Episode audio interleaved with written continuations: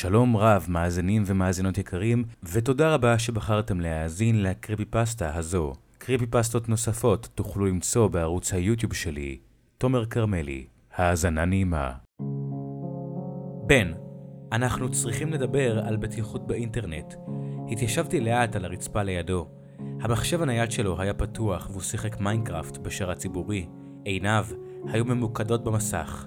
תגובות צצו ועלו למעלה בתיבת הצ'אט. בן, אתה יכול לעצור את המשחק שלך לרגע? הוא יצא מהמשחק, סגר את המחשב הנייד, והרים את מבטו אליי. אבא, זה הולך להיות עוד סיפור מפחיד גרוע? הוא שאל אותי. מה? זייפתי רגשות פגועים לרגע, ואז חייכתי אליו.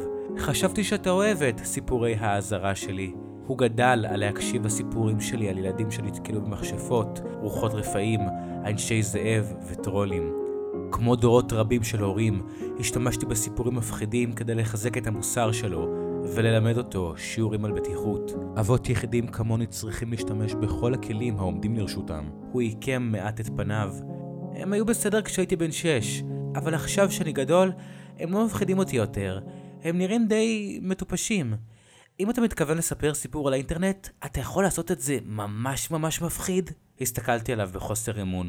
הוא שילב את זרועותיו. אבא, אני בן עשר, ואני יכול להתמודד עם כל סיפור שתספר לי. Hmm, אוקיי, אני אנסה. התחלתי. פעם היה ילד בשם קולבי. הבעת פניו העידה על כך שהוא לא התרשם מההקדמה המאיימת. הוא נאנח עמוקות והיה בטוח שמדובר בעוד אחד מהסיפורים העליזים של אבא. המשכתי. קולבי נכנס לאינטרנט והצטרף לכמה אתרי אינטרנט לילדים. לאחר זמן מה, הוא התחיל לדבר עם ילדים אחרים במשחק, בצ'אט הציבורי. הוא התיידד עם ילד נוסף, בן 10, בשם עוזר 23. הם אהבו את אותם משחקי וידאו ותוכניות ילדים. הם צחקו מהבדיחות אחד של השני, והם חקרו משחקים חדשים ביחד. לאחר כמה חודשים של חברות, קולבי נתן לעוזר 23 שישה יהלומים במשחק שהם שיחקו. זו הייתה מתנה מאוד נדיבה. יום ההולדת של קולבי היה בפתח, ועוזר 23 רצה לשלוח לו מתנה מגניבה בחיים האמיתיים.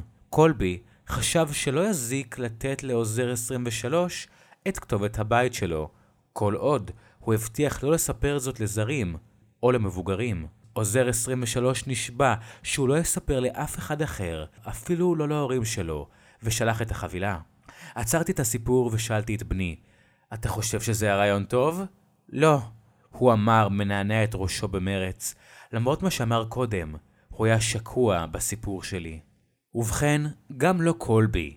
קולבי חש אשמה על כך שמסר את כתובת הבית שלו, ואשמתו החלה לגדול ולגדול עד שלבש את הפיג'מה שלו למחרת בלילה. האשמה והפחד שלו היו גדולים מכל דבר אחר בחייו. הוא החליט להודות על האמת בפני הוריו. העונש היה כבד, אבל היה שווה את זה כדי שיהיה לו מצפון נקי. הוא התפתל במיטתו, בזמן שחיכה שהוריו יכסו אותו לישון. הבן שלי ידע שהחלק המפחיד מתקרב, למרות הדיבורים הקשוחים שלו, לפתע הוא רקן קדימה בעיניים פעורות, ורעד קלות.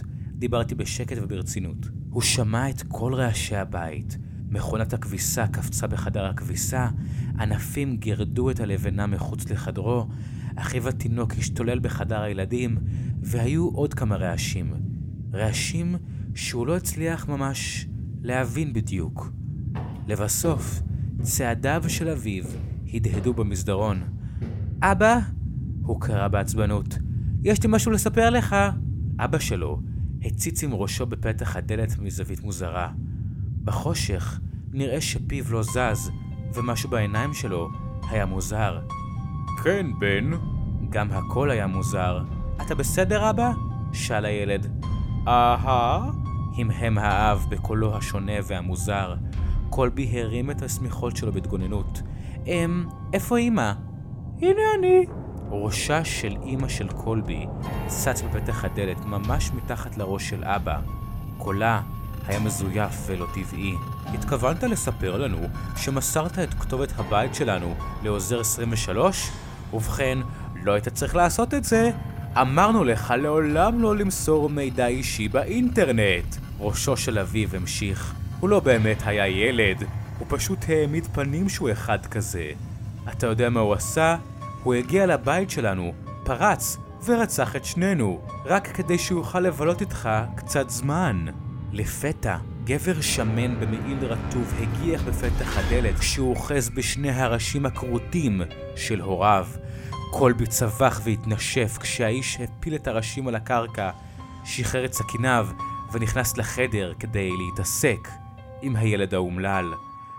גם הבן שלי צרח, הוא סובב את ידיו בהתגוננות על פניו, אבל רק התחלנו עם הסיפור. המשכתי לספר לו. לאחר מספר שעות, הילד כמעט מת וצרחותיו הפכו ליבבות. אך לפתע, הרוצח שמע בכי של תינוק בחדר אחר, והוציא את הסכין מגופו של קולבי. זה היה פינוק מיוחד, הוא מעולם לא רצח תינוק קודם לכן, והתלהב מהסיכוי. עוזר 23 השאיר את קולבי למות, והלך בעקבות הבכי, דרך הבית כמו מבוך. הוא נכנס אל חדר הילדים, וניגש אל ההריסה. הוא הרים את התינוק והחזיק אותו בזרועותיו. הוא התקדם לעבר שידת ההחתלה כדי לראות אותו יותר טוב. אבל כשהחזיק את התינוק, הבכי פסק. התינוק הרים את מבטו וחייך. עוזר 23 מעולם לא החזיק תינוק, אבל הוא נענע אותו בעדינות בזרועותיו, כמו מקצוען. הוא ניגב את ידיו המדממות על השמיכה כדי שיוכל ללטף את לחיו של התינוק. שלום לך, בחור קטן ומתוק. הזעם והסדיזם שלו נמסו למשהו חם ורך יותר. הוא יצא מהחדר לקח את התינוק הביתה, קרא לו ויליאם וגידל אותו כאילו היה שלו. הסוף. לאחר שסיימתי את הסיפור, הבן שלי היה מזועזע לחלוטין, בנשימותיו הרועדות. הוא גמגם, אבל, אבל אבא, לי קוראים וויליאם. נתתי לו קריצה קלאסית של אבא, וליטפתי את שערו. כמובן שכן, בן. וויליאם רץ במעלה המדרגות לחדר השינה שלו, בבכי בלתי פוסק. אבל עמוק בפנים, אני חושב שהוא אהב את הסיפור. לפחות עכשיו, הוא יודע לא לדבר עם זרים דרך האינטרנט.